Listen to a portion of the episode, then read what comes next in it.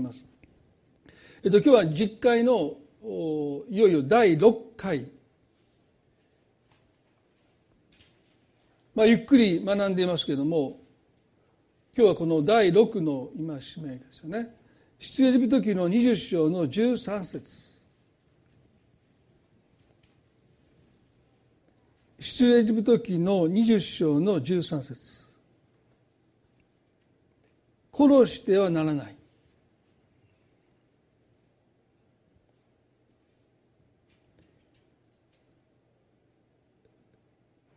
この殺してはならないというのは、まあ、究極の倫理ですよね。まあ、世界中あるいはどの民族でも、まあ、言われなくても分かってるっていうですねそんなこといちいち命じられなくても人を殺すということはよくないんだというふうに多くの人は考えていると思います。しかしこの実会の第六の戒めは長い間、まあ、今日に至ってもですけど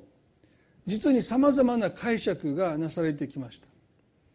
ですから同じクリスチャンでもこの実会の第六の戒めに対してまあここまで違う立場を取れるのかというぐらいに解釈が異なります。シナイ山でモーセがこの実会を受け取った時にイスラエルの民はエジプトの地から出てきたばかりですよね。で彼らは奴隷として暮らしてきました。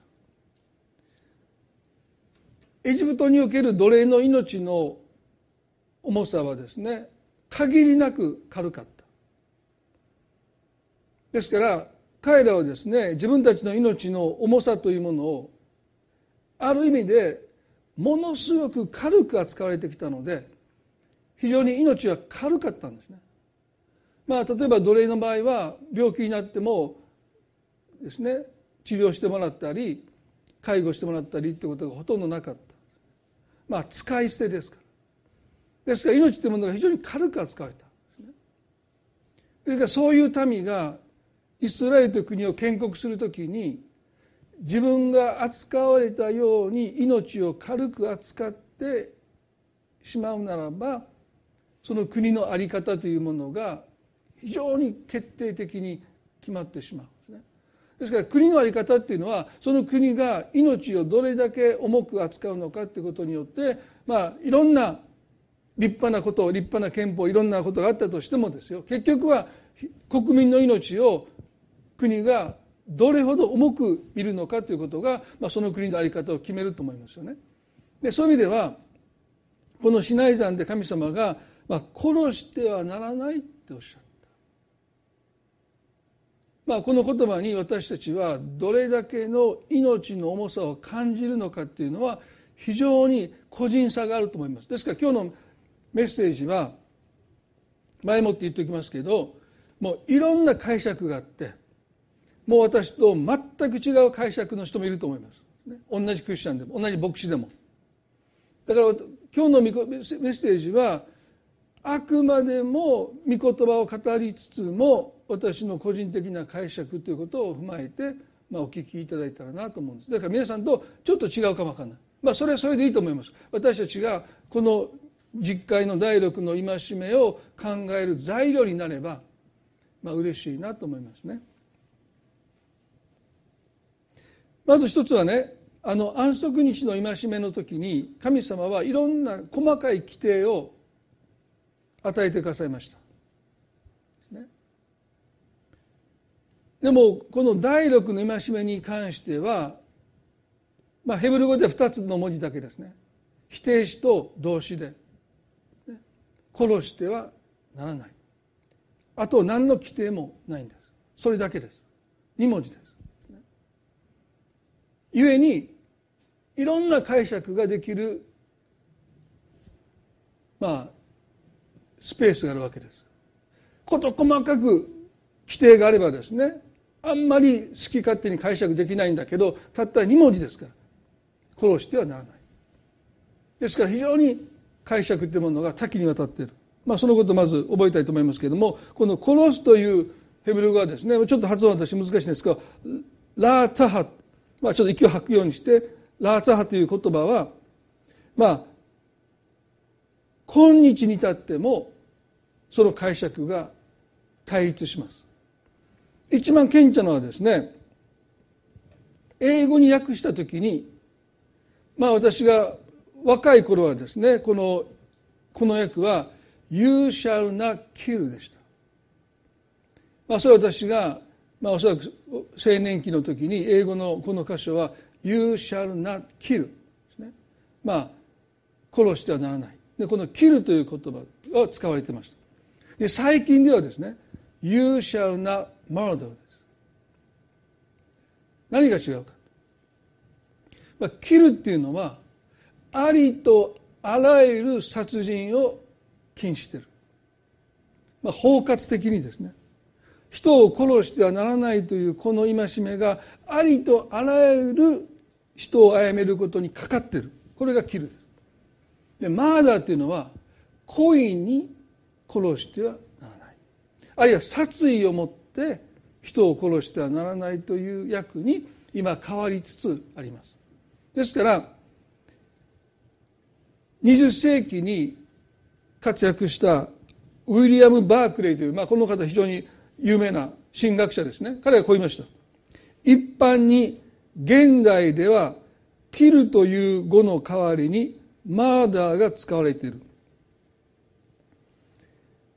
そこでモファット訳やグッドスピード訳また解約聖書ではこの掟は一般に人を殺すキリングではなくマーダーを禁じていることになる。これは正しいと言いました。ですからウィリアム・バークレーは第六の戒め殺してはならないというこの戒めは故意に殺意を持って人を殺してはならないという戒めなんだと言いましたもう一人 J.R. パッカーというですねこの方はもうイギリス人の神学者でもう知らない人は牧師の間ですよもう潜りだと言われるぐらいに有名な神学者ですね。もうお亡くなりになりましたけども。彼はこう言いました。この言葉は悪意により不法に人の命を取ることですから殺人という言葉がぴったりです。法律による処刑や戦争において敵を殺すことはここでは考慮に入っていません。まあ彼もこの第六の戒めは故意に殺意を持って人を殺すことなので戦争や死刑というものはここで禁じられているわけでありませんとまあおそらく最も影響力のある神学者の一人が断言しましたですからおそらくプロテスタントの多くの教会はこの J. パッカー、まあ、この一人の人の意見に左右されているとは言いませんけども、まあ、ウィリアム・バークレーにすれせよですねこの J. パッカーにせよ非常に有名な神学者がこの箇所をこんなふうに解釈するのであそうか第六の戒めは故意に殺意を持って人を殺しちゃいけないということだけ禁じてるんだというふうに、まあ、解釈してると思います。ね、あるいは日本、まあ、これ名前出さない今生きておられる方なんで日本の有名な神学者もこれは故意による殺人を禁じてるだけだとおっしゃってる、そして J.I. パッカーはねこういうんです神はその二つのことをまさにこの戒めが、まあ、この二つというのは例えば戦争とか、えーまあ、死刑とかですよね。まさにこの戒め神はその二つのことをまさにこの戒めが記されている書、まあ、主政治部時あるいは新明記において要求しておられます。どんなに死刑は不適当であり廃止すべきであるという強い考えを持っていてもその意見を支持するためにこの戒めを持ち出すべきではありませんと言いましただから彼はねこの実会の第六の戒めを持ち出して神様が殺してはいけないと言ってるので戦争はダメあるいは死刑はダメだとは言えないって彼は言うんですそしておそらくですよ私の知る限り多くのプロテスタントの教会は、まあ、彼の意見を支持していると思います。ね、もしかしたら皆さんもそういう立場かもしれません。でも今日はもうあくまでも私の個人的なまあ見解をですねこの解釈として分かち合いたいなと。そして考えたこともなかったという方は、まあ、考えるきっかけにしてほしいし、まあ、いろんなことをまた考える材料にしてほしいんですけど彼がですねこの戒めがあくまでも故意による殺人だということに限定する根拠として出エジプト記の21章の12節を挙げてます。出エジプト記の21章の12節。人を撃って死なせた者は必ず殺さなければならないと書いてある。まあ死刑制度がまあこう原点だとも言われる聖書の言葉ですね。人を撃って死なせた者この人を撃つっていうこの言葉はですね故意にです。意図して。人を殺めた人は必ず殺されなければならないと書いてある。だから J. パッカー言うんですね。第六の戒めで殺してはいけないとおっしゃった神がまあ下の根の乾かぬうちにですね人を撃つ者は殺さなければならないとおっしゃるのは矛盾してるじゃないか。だからこの第六の戒めはあくまでも故意に人を殺した人。そういう人は殺さなければならない。とおっしゃってるんだというのが、まあ、大筋の見解です。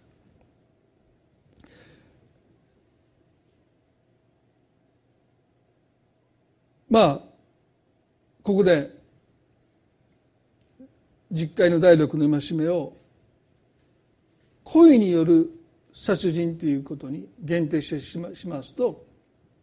まあ、戦争とか死刑制度というものが肯定されていくですね。世界で死者があるですね。アムネスティ・インターナショナルという、まあ、これ人権保護団体なんですけども2020年度の死刑制度に関する報告書を読みました。今世界で死刑制度がある国は55カ国です。法律上死刑制度がある国がですね55カ国あります。そして法律的にはあるんだけど実際にですね死刑を執行している国はまあ岩下さん答えなくてもいいですけど頭の中で何国何国あるかちょっと想像してくださいね。世界中ですよ。まあまあ国連に加盟してない国もありますからまあでも200弱の国の中で今も21世紀のこの現代でも国が人を法的に殺していくという死刑制度を今も実施している国は18しかありません。アジアでアジアの国ではですね、まあ、北朝鮮中国ベトナムインドインドネシアマレーシアそして日本です。世界の目から見ると日本は非常に得意な国なんですね。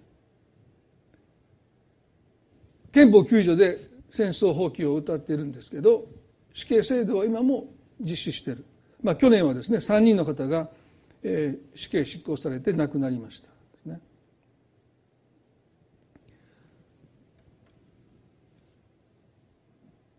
今実質的に181カ国の国が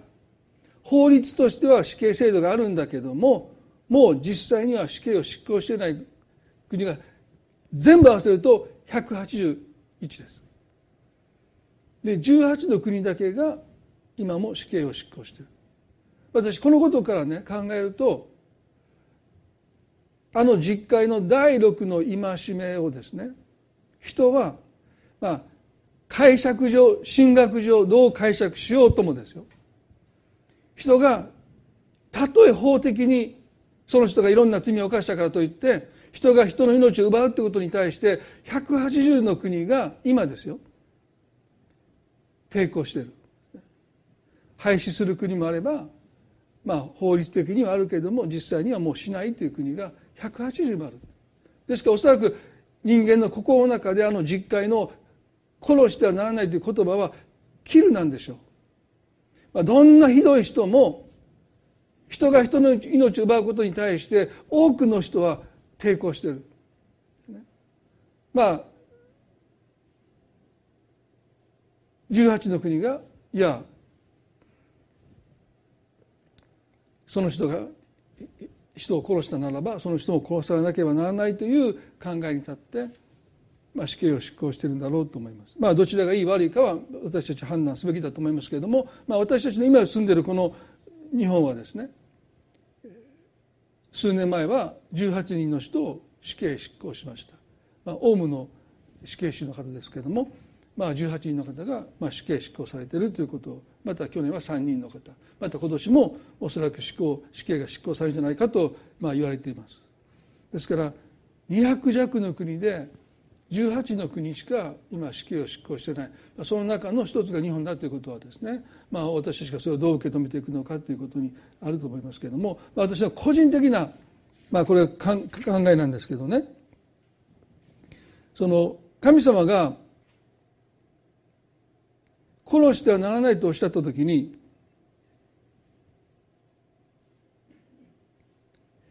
故意の殺人だけを禁止しているんではなくてあらゆる殺人に対して神は基本的な否定的だと思います。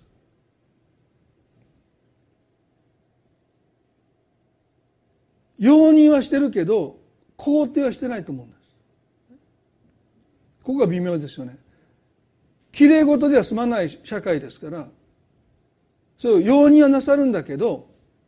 肯定は私はしてないと個人的には思います。ですから戦争や死刑制度を容認はなさるけどもそれを肯定しているとは思えないそれはですねあの J. パッカーが出エルビ時の21章の12節であるいは戦争や死刑制度を肯定する一つの根拠として人を撃って死なせる死なせた者は必ず殺されなければならないと言ったその次がですね21章の13節。ただしとあるんです。本音と建前ではないんですけど神様は義なるお方なので罪に対して償いをお求めになるんだけどもただしとおっしゃった。ここに神様の心が私あると思うんですね。何でもかんでも白黒じゃないんですよ。ただしっておっしゃった。そしてこうおっしゃるんです。彼に殺意がなく神が見てによってことを起こされた場合私はあなたに彼の逃れる場所を指定しようとおっしゃった。ただし殺意がなかった時にとおっしゃったんです、ね、新明記の18章にはある人が斧を振りかざした時にその絵からその斧の部分が外れてですね飛んでいってたまたま歩いていた人に当たってその人を死なせてしまった時殺意あるんでしょうか。昔あの学生が砲丸投げの学生がですね砲丸投げた時に本来の方向上違うところに行ってしまった。でたまたまそこを歩いていた学生の頭に直撃してその学生は死んでしまいました。殺意があるんでしょうか。あるはずないですよね。普通に競技として砲丸投げを投げたけど多分タイミングがちょっとずれたんでしょう。本来思ってた方向と違うところに飛んでいってその場所にまあ例えば足に当たってたら骨折で済んだかも分かんないですね。でも頭に直撃してしまった。そしてその学生はそこで亡くなってしまった。まあそれは過失致死としてどのような刑を受けたか私はその後分かりませんけども明らかに過失だった。わざとじゃなかった。どう見たってそれは明らかですよね。ですからそんなに重い刑を課せられたとは思いません。でも殺意がなかったことを証明するのは非常に難しいんですよね今の時代でもそうですだから振りかざした斧が絵からその斧の部分が外れて飛んでいったけどわざとじゃないかでも目撃じゃなかったらねあなたそれ手で持って殴った後勝手にそんな飛んでいったって言ってるだけじゃないかって言ったところで証明しようがないですよね。で昔は警察がなかったので被害者の家族の代表が受けた刑罰に対して被害に対して相手に報いることが許された。他は誰もしてくれませんからね。ですから復讐がある程度容認されたんですよ。でも私ね神様復讐をね肯定はしてないと思うんです。でも容認なさった。だから斧が絵から斧の部分が外れて家族の者に直撃してその人が死んだ時にその家族の誰かが復讐をするためにその人を殺しに来ます。そして殺しに来た時にね私に殺意がなかったんです。恋じゃないんですって言ったところでどうでしょうか？信じてもらえるんでしょうか？怒りに狂った親を殺されたあるいは子供を殺された親がですね。武器を手に持ってやってくる人に私はそんな意図がなかった。本当です。信じてくださいって言ったところでもうおそらく殴り殺されたと思うんです、まあ、皆さんね今日本で一番多い冤罪がですねこの電車の中の痴漢行為ですね。で私あのある弁護士の書いたドキュメンタリー読んでてね愕然としました。まあ今この21世紀ですよ。この人が触ったんですって言って手を握られたとしますね。そしたらね私じゃないっていう証明できないんですよ。まあ電車の中にカメラがいくつもあってですね全ての人の行動を録画してるわけじゃないのでパッと手を握られてこの人が私を触りましたって言った瞬間ですね駅員に引き渡されます。そして駅員は警察に引き渡したらどんなに無実を訴えても何十日間も拘留されます。今の日本の法律は。ですからほぼ会社もクビですね。あいつ痴漢して今警察に拘留されてるってなったらですね、まあ、ほとんどの会社は、まあ、その人を解雇します、ね、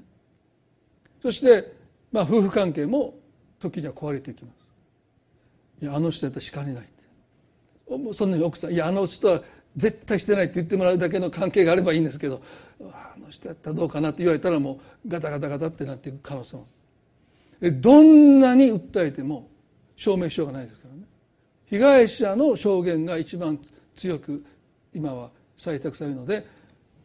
手を握られてこの人が私を触りましたと言った瞬間にその人の人生がかなりの確率で崩壊してきます。仕事もクビになるし社会的な制裁も受けるし家族からも疑われるし友達も離れていくしっていう。そしていくら言ったって証言に勝らない。私はしていません。私は触りませんでしたってもう涙ながらに訴えても証明できないですね。それが勘違いでその人が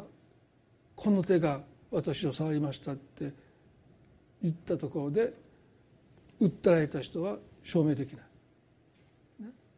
当時なんてなおさらですよね。野原で誰もいないところでたまたま振りかざしたその斧の先が人に当たって亡くなったって。どうやって故意じゃなかったか過失がないかって証明できるか。証明なんかできないんですよ。だから神様はね逃げなさいっておっしゃった。逃れの町があってそれはヨルダン川があって東に3つ作りなさい。西に3つ作りなさい。あ東に3つ西に3つ作りなさいと神様おっしゃった。これはレビが住んでる町の中に48町があったんですけどそのうちの6つが逃れの町として作りなさいとおっしゃった。ヨルダン川を挟んで東に3つ西に3つ北真ん中南にちょうど配列にこの6つの町を作るようにとおっしゃった。そして、まあ、実際には東側の3つの町はこの町を所有できなかったので西側だけしか作られませんでしたけどこの逃れの町っていうのを神様が作るようにおっしゃった。私はここにね神様の心があると思うんですね。科学捜査もできない。目撃者もいない。でも過失で人を殺めた時にねその人が逃れる場所を用意してくださった、ね、それはねあまり、ま、住んでる町から遠くになかったんですよ。どうしてか追いつかれた殺されるからです。だから逃げていけばその町に木の実木のままで逃げ込めた。ただし殺意がなかったって本人が言うならば逃げる場所を神様は用意してくださった。すなわちね過失に対して神様はいや人を殺めたんだからあなたも死ななければならないとおっしゃらないで逃げる場所を用意してくださった。そして復讐する者もどうしてその人に殺意があったか恋恋じゃなかったかってことは分かるはずがないから。もしかしたら本当に言う通りたまたま振り上げたその斧の先が飛んでいって当たってしまったとするならばそんな人を殺すことはやっぱり神の心じゃない。だから復讐する者も不当な血を流さないためにその者の身柄がその町に拘束されることで復讐できないようになさった。私はねここにね殺してはならないという神様の心があるんじゃないかって。できる限り人が命を失うことに神は心痛めておられる。どうしてか。それは全ての命は神のものだからですよね。これが聖書の概念ですよ。私たちの命じゃないんですよね。全ての命は神のものであってそれが被害者の命であろうが加害者の命であろうがそれは神様の命なんだって。全ての人は神の形に作られたんだって聖書は書いてる。だから白黒で神様は物事命を図らないでここに憐れみの場所として逃れていく場所としてその場所をお作りになった皆さんねこの先ほどお見せしました出エビ時の20の13のラーツハというこのヘブル語がですね次聖書の中でどこに出てくるかというと民数記の35章なんですね。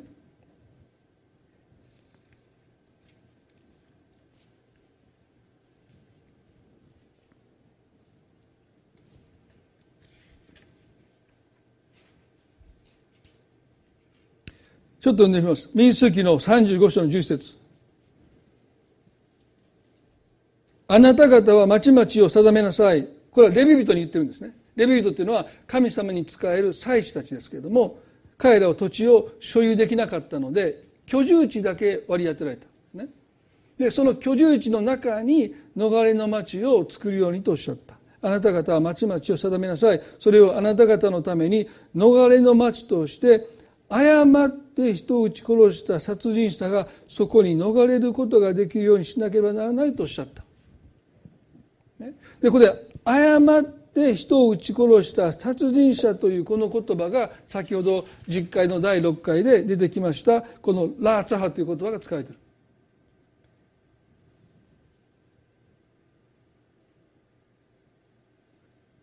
恋の殺人がこの言葉を意味するところじゃなくて誤って人を殺した人のことをラーツハと同じ言葉を聖書が使う時にですね第六の戒めは恋であろうが恋じゃなかろうが人を殺めた人のことを言ってんだと私は思うんです。そうじゃなきゃですね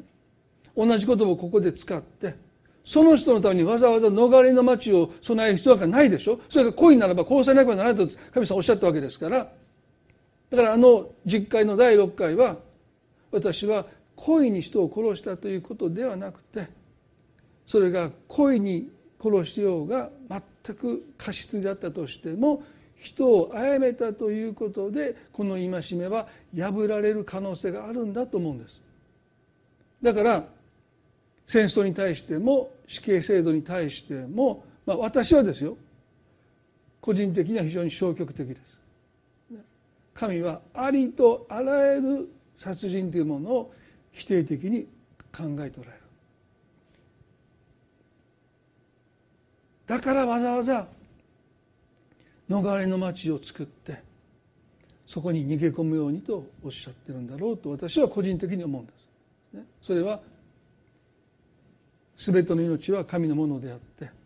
それが加害者の命であろうが被害者の命であろうが神様にとっては同じ価値があり同じ重さがあるんだろうと思います。このね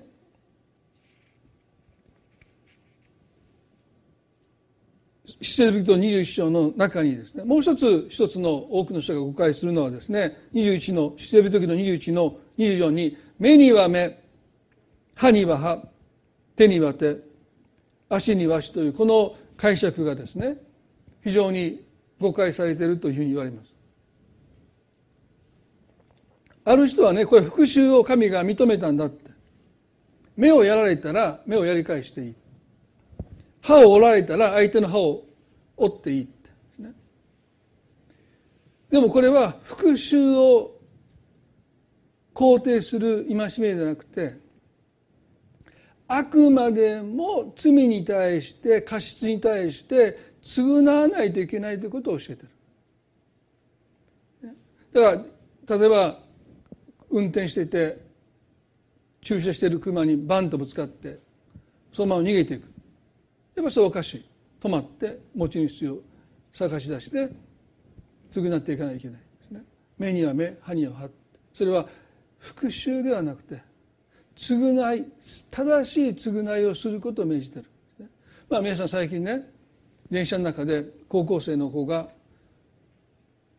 多分横になってる人でしょうかね。タバコ吸ってたのかな？電車の中でね。で注意したボコボコにやられて重傷を負いましたよね。注意されただけですよ。切れて。みんなの前で恥ずかしめたって言って。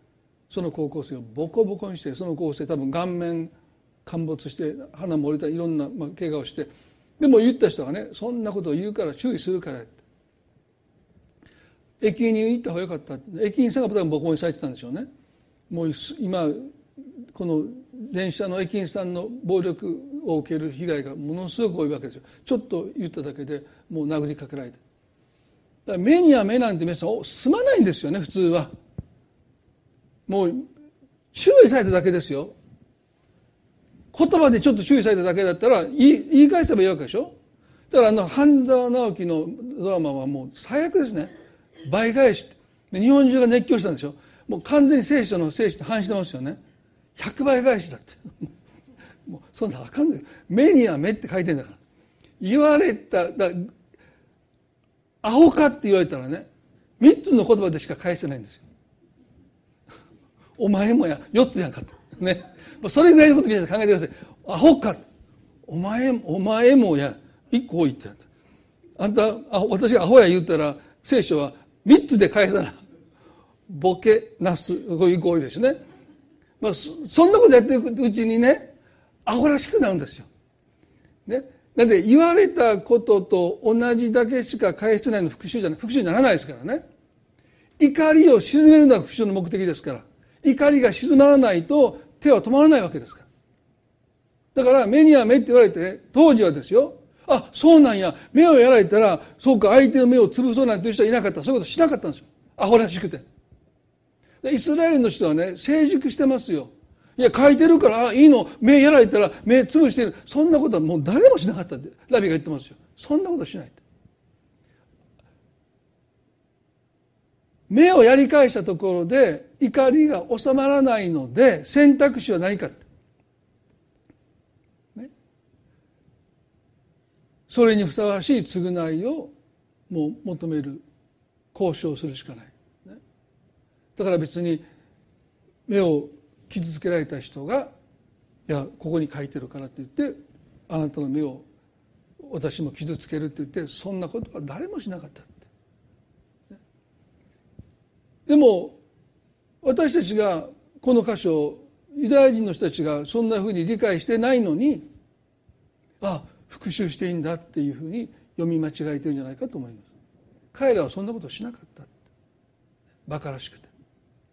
ね。この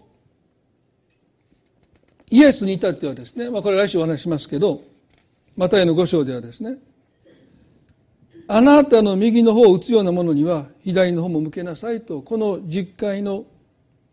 目には目歯には歯というこの解釈をですねイエスはそうになさった、まあ、それは来週少し考えたいですよね。全く復讐とは無関係ですよ。右の方を打たれたならば左の方を向けなさいっていうのは復讐どころかですね。悪に対して愛を持って打ち勝つことを教えた、まあ、これがおそらくキリスト教徒の立つべき位置なんでしょう。無抵抗じゃないんですよ。勝たないといけない。悪に。でもそれは同じ暴力では勝てないって。それに勝るもので勝っていくしかないだからそういうことをイエスは説いたんだろうと思います。ですから決して無抵無抵抗じゃない。あの皆さん devotion メールで皆さんに送ってるあの箇所はボンヘッファーというドイツの神学者ですよね。彼はナチスの、ね、ヒットラーの暗殺に神学者だけども加担していきます。この悪は止めないといけないって言って彼はヒットラーを暗殺する計画の中に身を投じていって処刑されましたよね。決して無抵抗じゃないんです。この民数記の35最後にそこにもう一度戻って今日終わりたいと思いますけれども逃れの町に逃げた人はその後どうなったのか。ですね。私あのユダヤ教のラビの教えのものをいくつか見たんですけどあるラビはこう言いました。レビ人がそこに住んでますよね。ということは今でいう神父とか牧師たちが住んでる町なんですね。ですからそこでこの人は神様の言葉を教育されてそして人を過失だろうがどうであろうがですね人を殺めたという傷があります。砲丸投げで投げたその砲丸がですねある生徒のところに飛んでいってその生徒を直撃してその生徒が倒れて死んでしまった。その光景は一生心から消えないです過失だと思ってても自分を許せないでしょう。なんで俺はあそこで手を離したんだって。ずっと自分を責めるかもしれない。いくらこの方ではもう無罪あなたはね過失だからもう起訴されませんって言ったところでですよ。ああそうですかって元の生活に戻れますか？学校に戻れますか？難しいと思いますよ。もう教室に行けますか？自分が殺してしまった過失であっても命を奪った生徒がもうそこにいなくてその机の上には花が手向けられていたとするならばですよ。そんな横通れないでしょうもう。その学校に行けないと思うんですよね。元の生活にやっぱり戻れない心に深い傷を負ってしまっている。だからそういう町に行ってレビ人たちから御言葉を教えられて神様があなたを許してくださっているんだということをねその町で学びながらその人がもう一度立ち直っていく。そういう町なんだっていうふうにそのユダヤ教のラビは言ってました。私はそうだと思います。一つある面ではですね。ただ復讐するものから逃れてやれやれって言ってそこで暮らすための町じゃない。傷つけられたものも傷つけたものもやっぱり心に傷を負う。その傷を癒すための一つの町であったんだろう、ね、まあ今で言うならば教会というのがこの逃れの町なんでしょう。過去どういう過ちがあったとしても神様の言葉を聞きながらまた皆さんに接してもらうその扱われる扱われ方によって心の傷が癒えていく場所でもあるんだろうと思いますよね。そしてこの一つのでもルールがあったのはですね町から出てしまうならば復讐する者に見つかって殺されてもその罪は人を殺めたという復讐は不問にされたということですからある意味で人を殺めて殺されなくて済んだんだけどこの町に住み続けなければならなかったという決まりがありました。まさにそれはね神様に私たちも憐れまれて生きてる。だから生きていれるんだだから許されてるんだでも俺には私にはそんな憐れみなんか必要ないって言うならば私たちは自分の罪と神の憐れみ抜きに向き合わないといけない。でそれは私たちを殺します。肉体的には殺さないかもしれないけど私たちの魂を殺します。もし私たちが自分の犯した罪を神様の憐れみ抜きで直視するならば私が人をどれだけ傷つけたのかということを神様の許しなしに見つめていくならば私たちの魂は死んでいきます。だから逃れの町から出てはならないって。あなたは自分の罪をいつも神様の憐れみの中で許しの中で見つめなければならないんだということをこの箇所は私たちに教えているようです。そして最後にもう一つですね。この民主記の35の28ですよね。でもいつか解放の時が来ます。民主記の35の28でそのものは大祭司が死ぬまではその逃れの町に住んでいなければならないからである大祭司の死後にはその殺人者は自分の所有地に変えることができるとあります。大祭司というのは祭司のトップですね。何万人といった祭司の中の頂点に大祭司がいます。イスラエルでは一人だけです。世襲です。その人が亡くなったら息子が継ぎます、ね、大祭司が死んだ時にその人を誤って殺してしまった人は逃れの町から出て自分の故郷に自分の家に自分の家族のもとに帰ることができると決まっていました。どうしてなんでしょうか、ね、先ほど見ました私はそのユダヤ教のラビのお話を聞きました。彼はこう言いました。国中が悲しみで喪に服すので復讐することを多くの人は諦める。この人の死に免じてこの人の人生に免じてこの人のサービスに免じてもう個人的な復讐を諦めたからだと言いました。私もそうだろうと思います。昭和天皇が崩御なさった時にたくさんの囚人の人が恩赦を受けました。詳しいことは発表されませんでしたけど刑が軽減された、ね、こんなにも悲しいことの中で人を罰するというのはやっぱりふさわしくない。ね、この昭和天皇の生きてくださった生涯を重んじて多くの人の刑が軽減された。まあそれと同じことがこの大祭司が死んだ時に起こるんだという考え。でそれはそうだと思います。でもう一つはね新約ではヘブル書の中にはイエス・キリストが永遠の大祭司だと書いてある。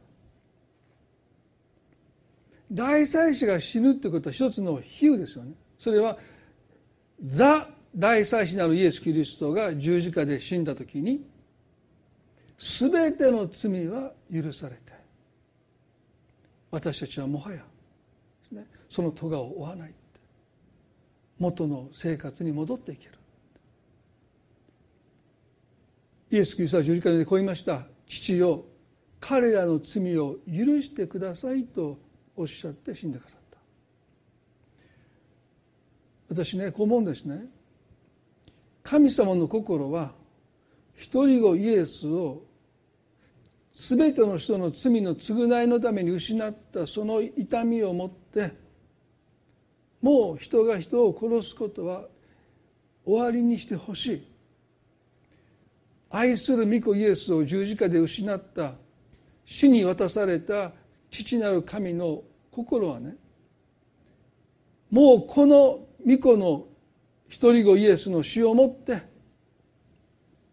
罪の償いが終わった。だから人が人を殺めるということも復讐することも神は願っておられないこれでもう十分ではないかそれが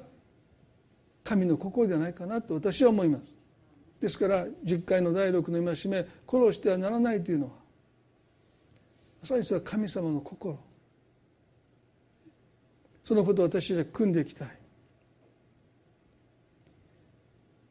来週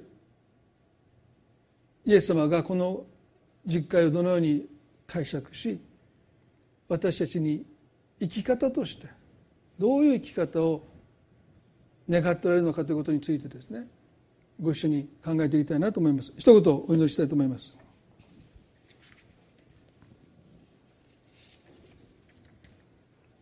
恵み深い私たちの天の地の神様殺してはならない。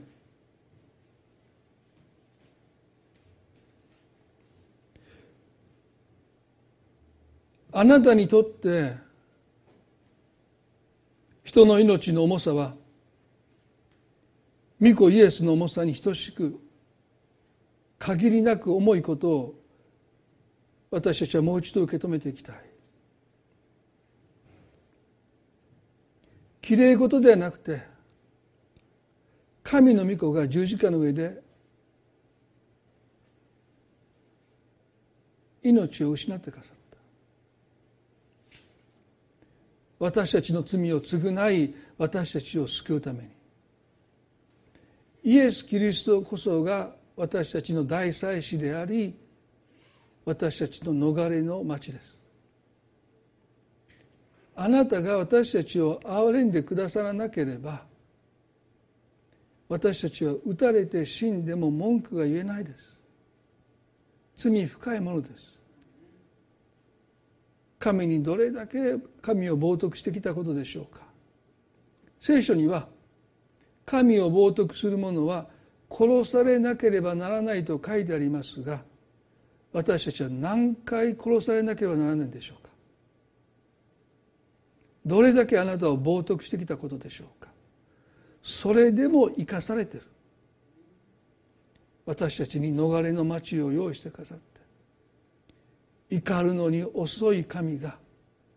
憐れみを持って私たちを扱ってくださっていなければ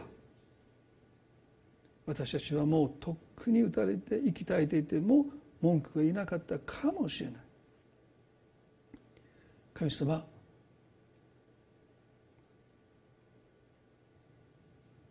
どうか私たちはいろんな考えがあっていいと思います。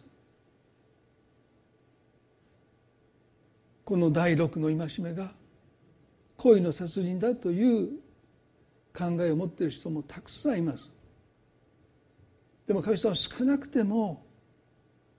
あなたにとって命の重さはずっと変わることがなかった。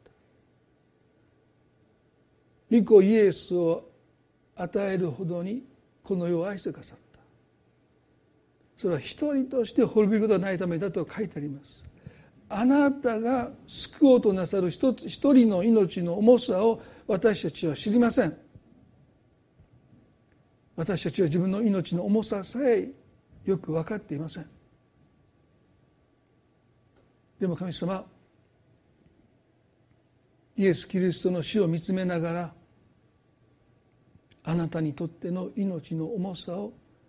私たちに教え続けてください。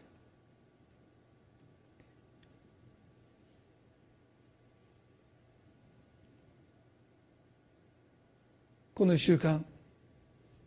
まだまだ感染状況が収まっていない状況ですけれども一人一人をどうか守っていてくださるようにその家族を守っていてくださるようにまた今罹患して苦しんでいる方々を覚えてくださって。私たちはその人の生き死にをその数字でしか今見ていませんがあなたはそのようにはご覧になっていないと思います。どうか苦しんでいる方々が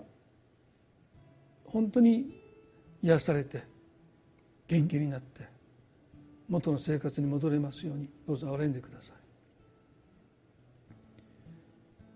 この礼拝を感謝します。愛する私たちの主イエスキリストの皆によってこの祈りを今にお捧げいたします。アメン。それではご一緒に賛美を捧げたいと思います。よりおよ作られたすべてよりも人の知恵思いよ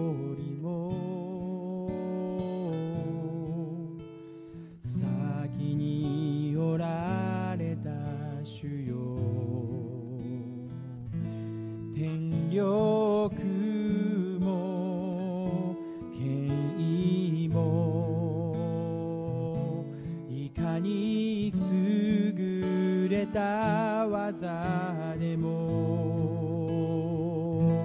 すべての富集めてもあなたに及ばない。十字架に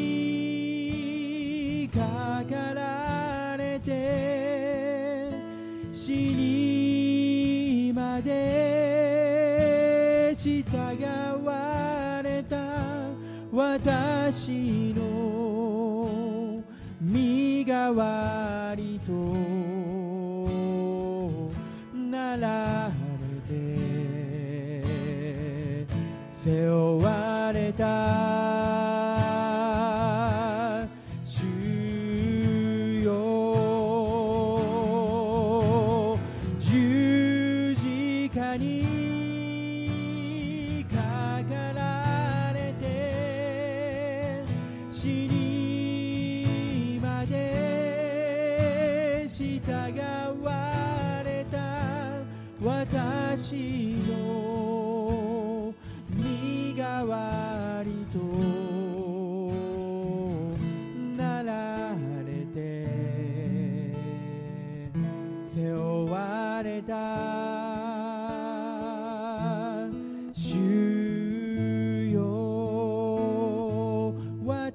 しい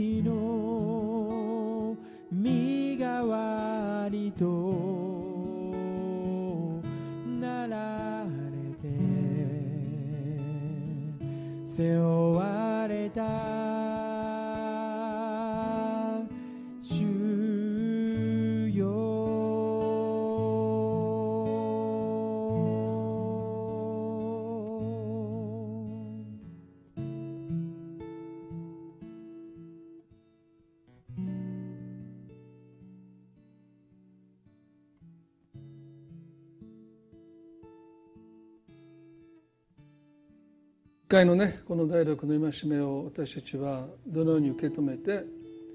どのように人を自分を見て人を見て